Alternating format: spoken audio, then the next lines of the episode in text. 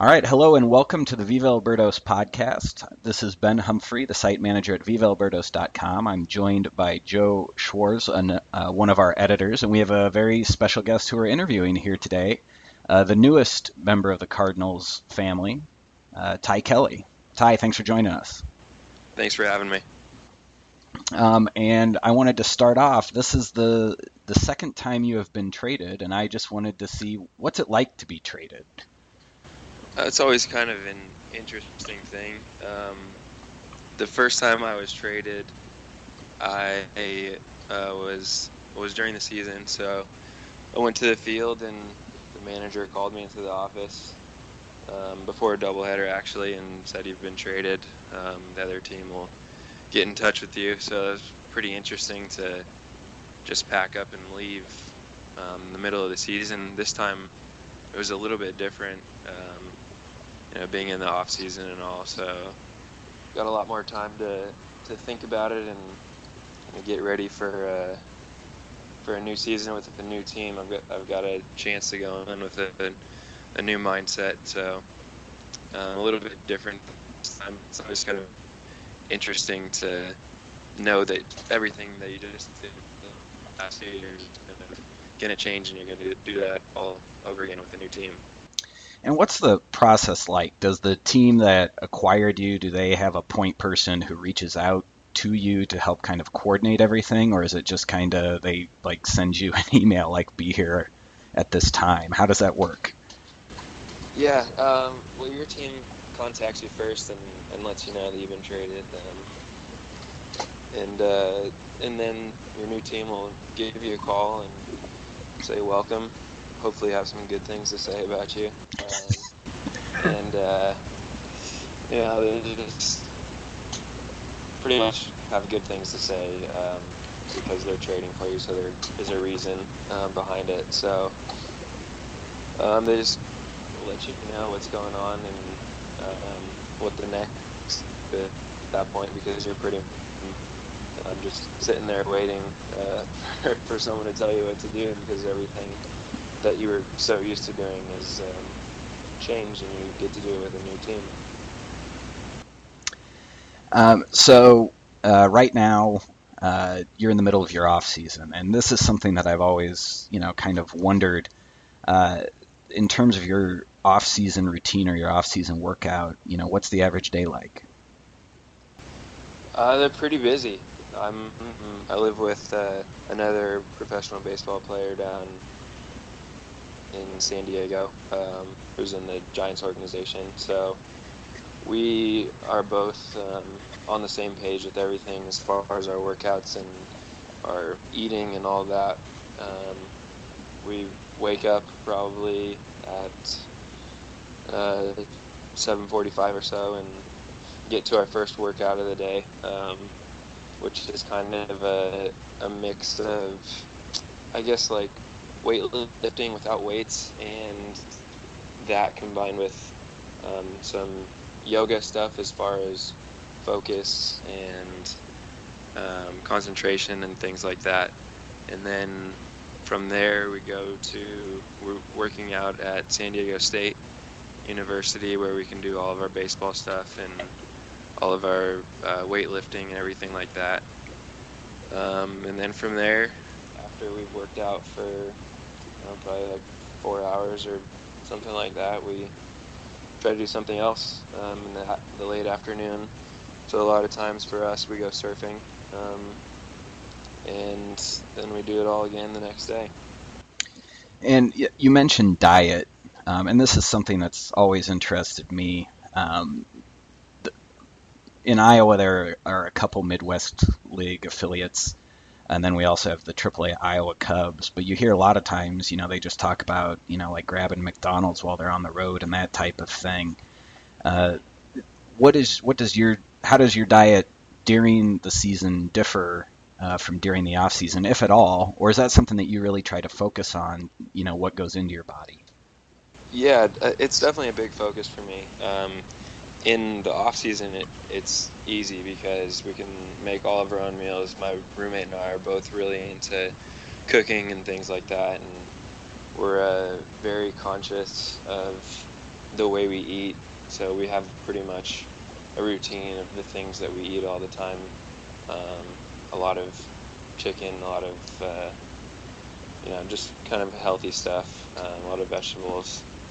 And then during the season, it's definitely tougher um, because you're you only have so many options. You know, especially for when you're in minor league cities, you don't know what's going to be open after the game if you're not eating at the field, and you know it, it can be tough to to try to figure out which places you can eat at and what kinds of foods you can eat um, because you only have so much available to you. So it's um, I, I guess it's kind of you, you hope for the best and um, and hope for things to be available to you.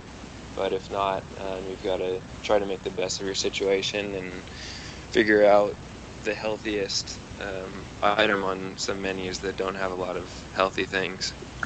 Yeah, and that's, you know, if you're at a fast food place, there probably aren't a lot of things that are particularly healthy. Yeah, definitely. Um, so, yeah, you got to try to stay away from those places as much as you can. But, you know, if, if uh, especially in the low levels of the minor leagues, you're pretty much going to Applebee's after a game, no matter what city you're in, because that's the only place that's going to be open. So you've got to figure out um, which grilled chicken item you want to get every time you go to Applebee's.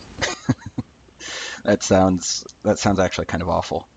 Um, um, how much how much of your off season routine is uh, based on feedback that you've gotten or directives you've gotten uh, from the team, and how much of it is just what you're doing on your own because you feel that's what you need to work on?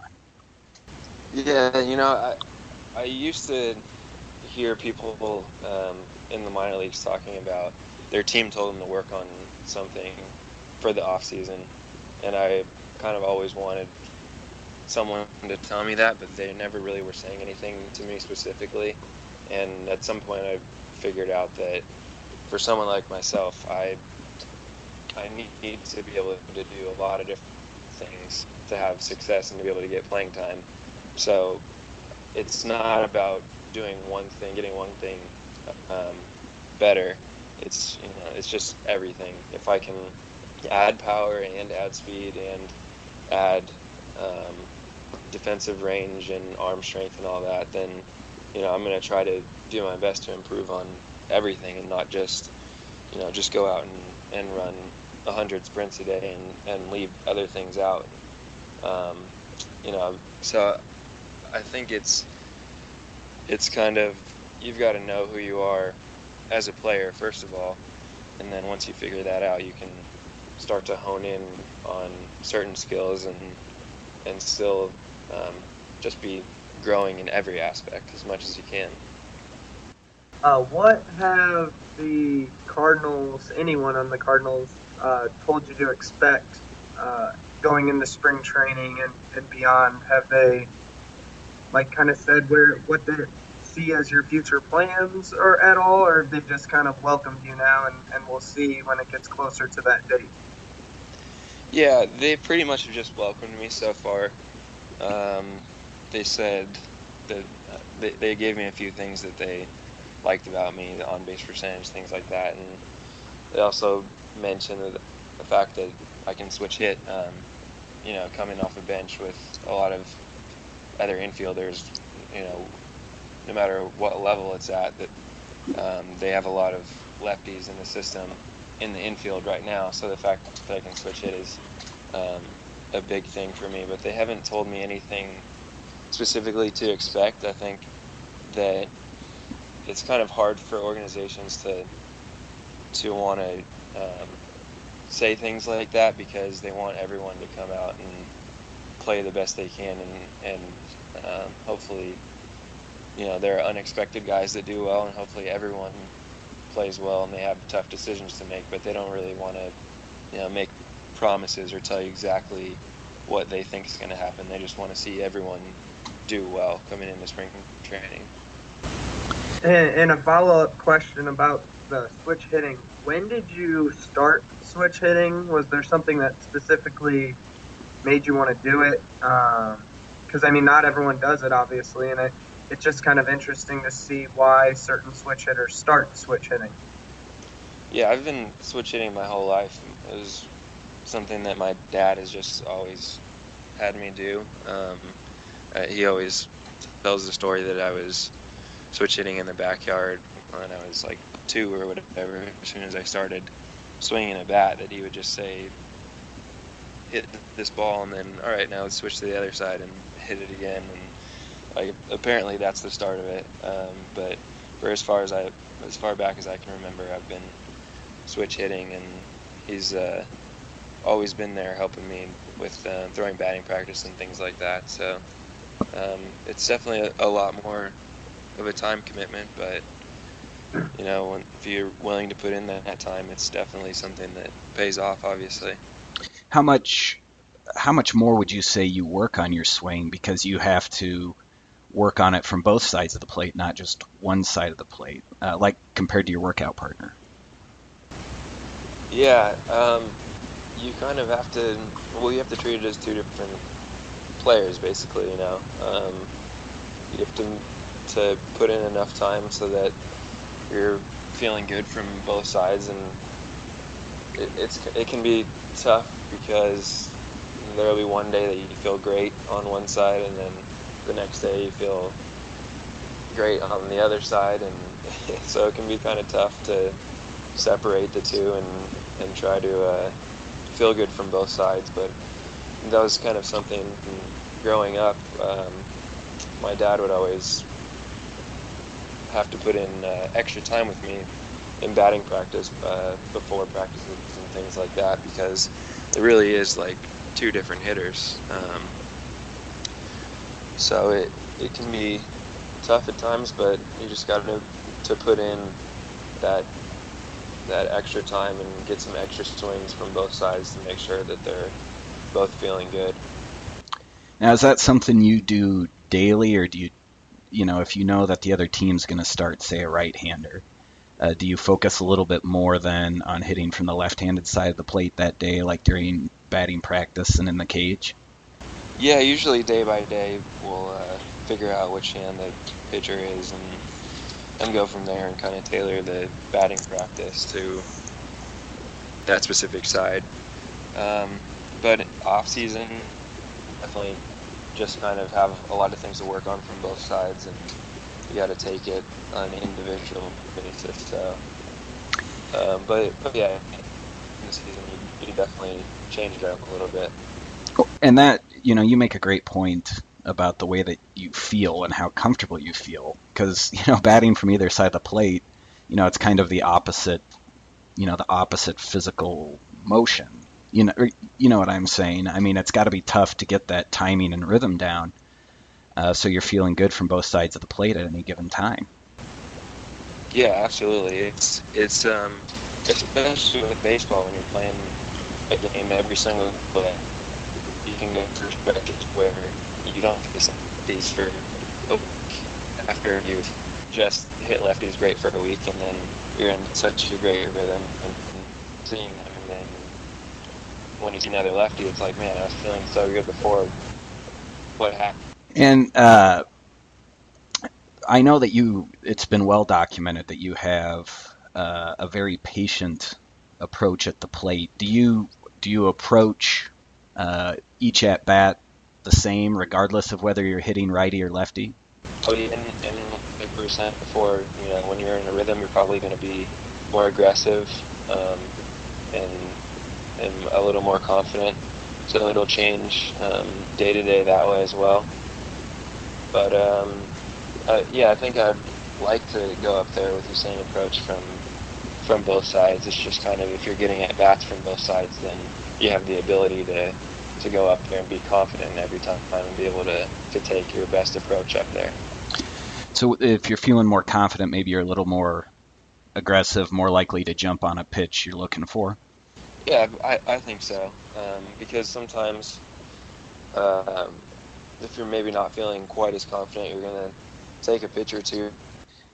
Uh, having read up on you, Ty, uh, I've seen that you started out playing predominantly in the infield, uh, and then you've played some outfield uh, in recent years as you've been in the high minors, and I've always wondered uh, what that transition to the outfield is like for someone like you who spent most of his time on the infield.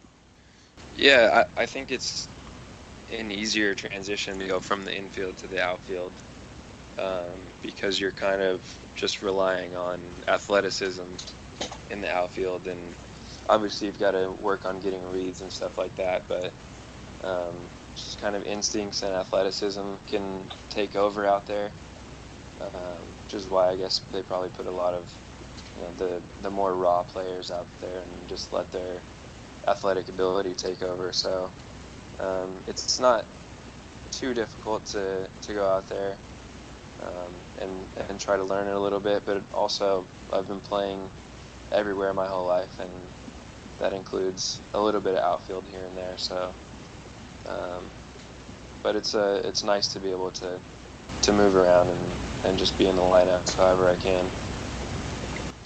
Uh, what do you? And this this isn't really about position or anything, but what do you think that first uh, time in spring when you meet Matt Carpenter is going to be like?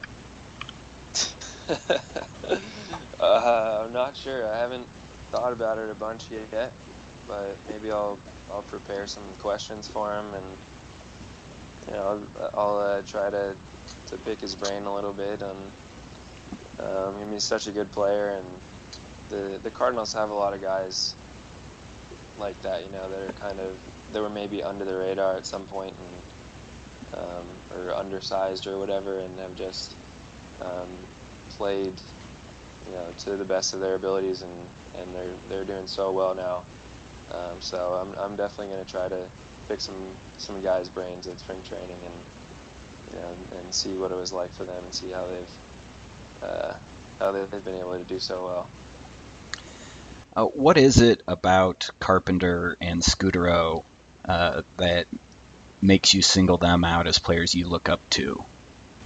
Um, you know, I think when you sit at home and watch guys on TV and they are somewhat similar to you, um, they do a lot of the same things that you do, and you're kind of just like, man, I, I, I think that I could do that, you know. Um, so they're they're guys that are kind of um, they're holding it down for the the undersized uh, guys that kind of get stereotyped and um, as being you know like not big enough to do well or with not a bunch of overwhelming tools that kind of thing you know and, uh, which are a lot of the things probably um, that that I've been through um, those kind of stereotypes and, and things like that. So they're um, they're outshining that stereotype and, and doing well. Uh, when you're getting when you're getting ready for a game in the minors, um, do you how much do you rely on scouting reports and video of the opposing pitchers, or are those uh, types of resources even available to you? The resources are available, but they're wrong pretty much every time. uh, it's pretty. I mean, minor league scouting reports they come from different sources, and guys do different things on different days. So there was one specific scouting report that sticks to my mind from this season. Um, the scouting report, which ended up being incredibly wrong, was that the guy's fastball was like 90 to 91, and he had a, a curveball, and that was it. And then the first pitch that he threw to me was an 89 mile an hour splitter, and then he proceeded to throw 98 to 99 um, the rest of the inning, and that was pretty much the point where I realized that you know, scouting reports may not be incredibly accurate every time. in the minor leagues because you don't know what you're going to get on uh, any given day. So that's something that I've heard a lot about in the big leagues that the, the scouting reports and things like that are are awesome and um, the video that they go through it's it's just not really something that you can rely on in the minor leagues which uh, which makes it tough when you're facing a new pitcher um, uh, a lot of the time, and especially in the minor leagues when the guy gets brought up from another level or sent down from another level, you've got nothing on him, and you've got to kind of feel out what he's got. Um, so it, it can make it tough, especially for someone like myself who likes to see pitches and and know what the pitcher has to go up with um, a specific approach for every different pitcher. I see that you had uh, 14 of your 15 home runs last year were batting left-handed. Mm-hmm. Is that because that's more of a natural like power swing for you from the left side, or is that just because you see righties more often, or how would you explain that one?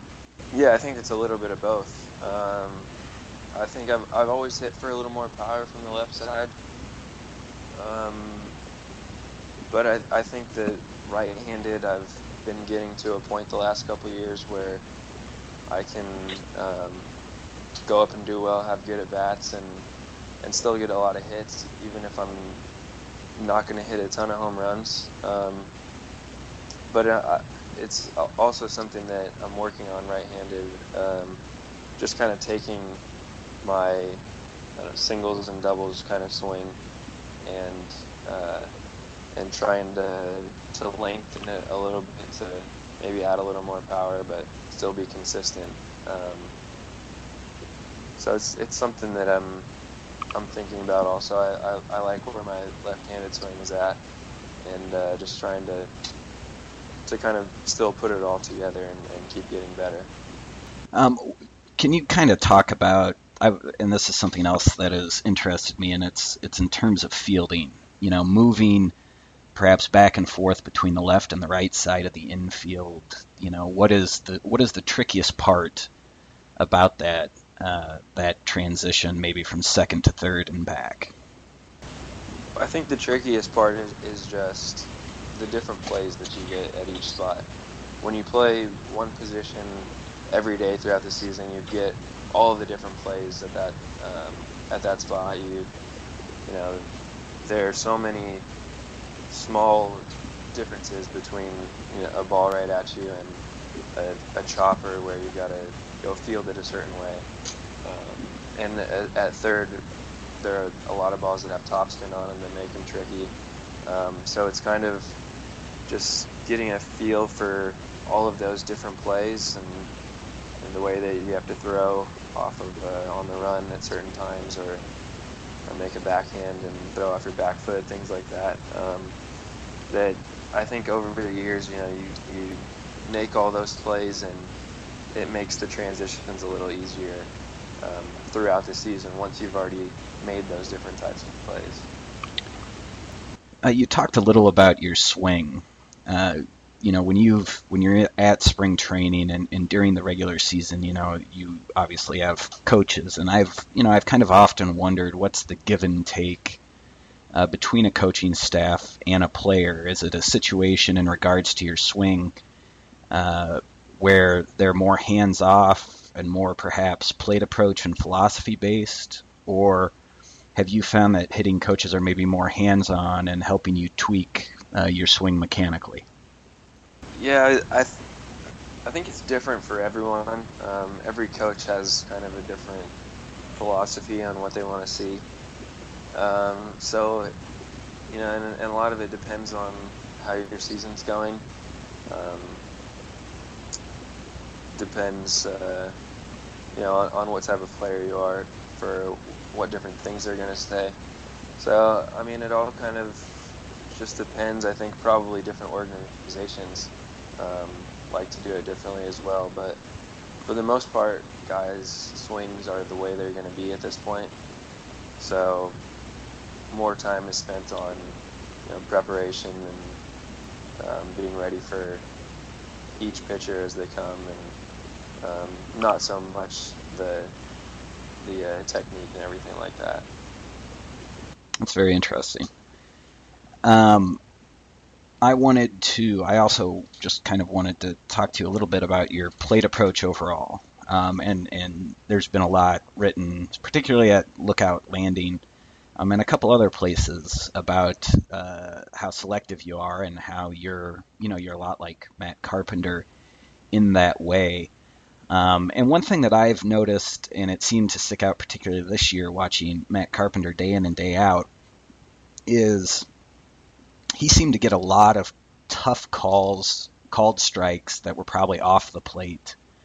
Um, that the umpires were calling strikes, and these usually occurred when the umpire was set up on the catcher's right hand shoulder. And when the umpire's set up there, you know, they don't have, you know, they aren't right on top of that corner. And so there is a bit of guesswork there. And I was wondering, is that something that you've noticed too, that that outside, that outside strike when you're batting left-handed is something that you have to be aware of, particularly with two strikes? Yeah, absolutely. Um, and it's something that you, you kind of have to get to know each umpire for what type of zone they call. Um, you've got to figure out where they're at each day. Um, and you'll see a lot of guys look back throughout the course of the game and, and ask the umpire, you know, is that the corner? Is that as far as you're going to go?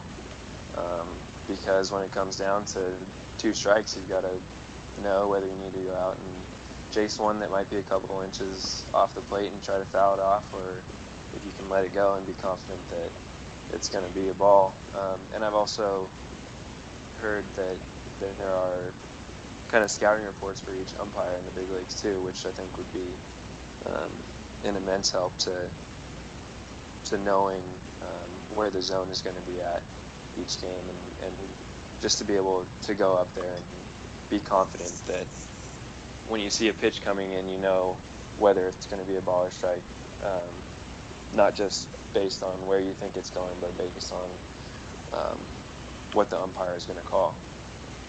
How how receptive are umpires? You know, if you ask them, you know, that's you know, because it's a fine line, right? They're the authority figure, and they just call a pitch that you think is two inches off the outside corner, and they're calling that a strike.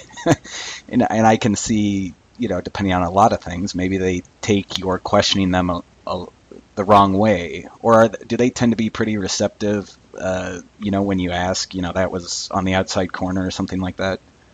Um, that's another thing you've got to you've got to get to know the umpires, um, and and what they're able to take, I guess, as far as criticism. Uh, I think that in the minor leagues, you kind of see a growth as you go along with umpires that you can't ask them anything at lower levels um, because they assume that you're telling them that they're wrong.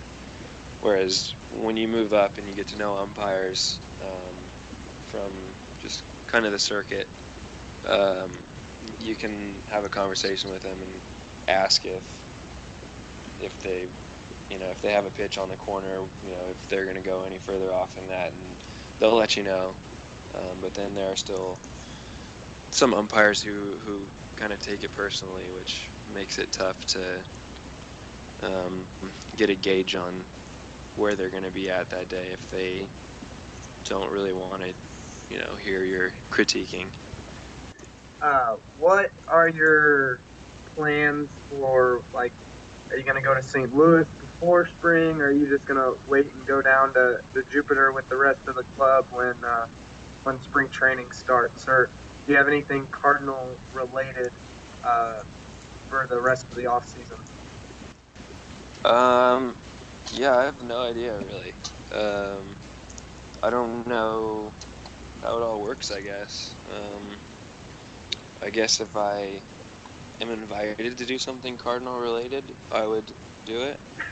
but uh, I, yeah, I don't, I don't know because I mean I'm I'm gonna be you know hopefully fighting for a spot on the team. Um, I I don't I know that nothing is guaranteed or going to be given to me at this point. So um, I guess we'll I'll just have to see the you know the way things go or if uh, if something comes up and I'm invited to some kind of preseason type thing. But uh, yeah, but I don't know at this point, and I, I know that I'm planning on probably getting down to spring training a couple days early and um, you know meet some people and, and uh, get to know how things are how things work with the Cardinals and, and all that. So that's pretty much as far as I have planned at this point. Um, something that I wanted to talk about. Uh, do you find that you change uh, your approach at the plate based on where you're batting in the lineup? Like if you're batting second, do you find yourself taking more pitches than if you're batting in maybe more of an RBI position like third, fourth, or fifth? Yeah, I think just a little bit though. Um, I think that uh, you have to know what you're going up there to do. Um, so a lot of it's not so much just where you're at in the lineup, but if you're put in situations with you know guys on base or um, things like that, the number of outs, that I think that dictates more of what you're going to go up there and do each time. Um, because I mean, if you're hitting leadoff and you come up with the bases loaded or something like that, you're not going to go up and try to draw a walk. You know, you're going to try to drive runs in. Um, so I, I think more than anything, it's the the game situation that will dictate that kind of thing. Because there have been a lot of times where I've hit third in the lineup, um, and I think I've have uh, kind of confused myself or or hit fourth or something like that, and you think that you've got to go up there and, and hit a home run or you know drive three runs in every time, you know. So you've got to still stay true to who you are and um, try to have good at bats no matter what spot you're in in the lineup. Uh, you're interested in music, and I was wondering, is that something that you just kind of do as a hobby on your own time, or do you perform shows? Are you in a band or anything like that? No, I'm not in a band. Um, and the only show that I've ever done was with a couple of buddies of mine. We just played for a bunch of friends in someone's house. So, haven't made any money yet.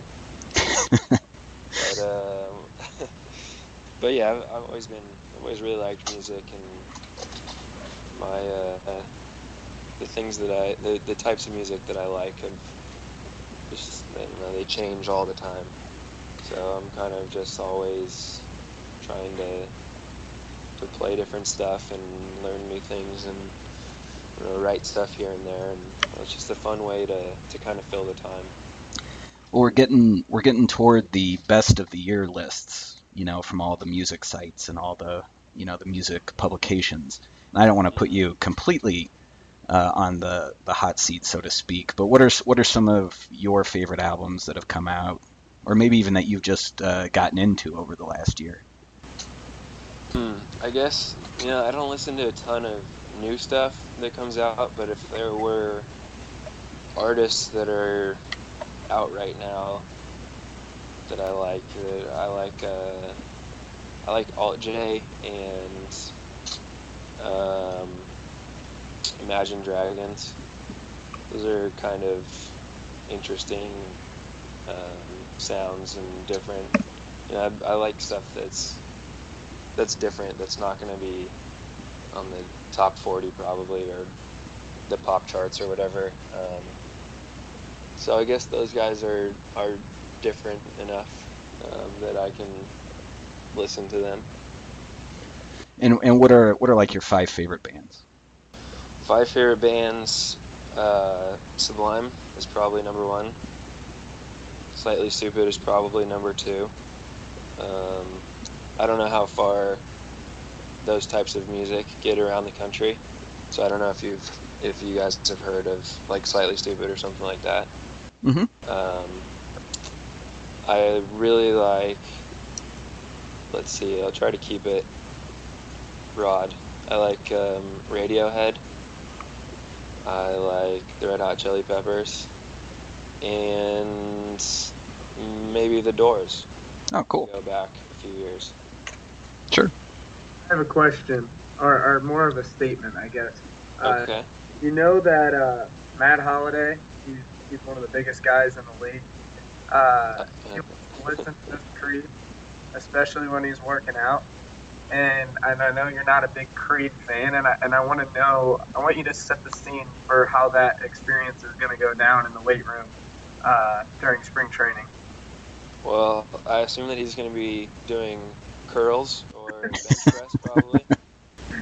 And I'm going to be somewhere in one of the four corners of the weight room, staying as far away as possible, or just hoping that he has no idea that I strongly dislike Creed. Oh shoot! Sorry, I had to bring that up. yeah, I'm not going to mention it probably. Well, I, I think I've gone through uh, all of my questions. Joe, do you have any that are left? No, I'm I'm good. He Ty gave us a lot more time than, than I even thought. So uh, I've everything that I've needed to ask, I've either asked or you've touched on. So I'm pretty good. Yeah, uh, Ty, thanks a lot for joining us. We really appreciate it. Uh, we'll be pulling for you in spring training. Hopefully, you make uh, the St. Louis roster, but uh, if not, I will be cheering you on when you come to Des Moines. Well, awesome. Thank you guys uh, very much for having me on the show, and hopefully it'll be a good year and you can interview me in St. Louis. Absolutely. Take care, Ty. All right. Thanks, guys.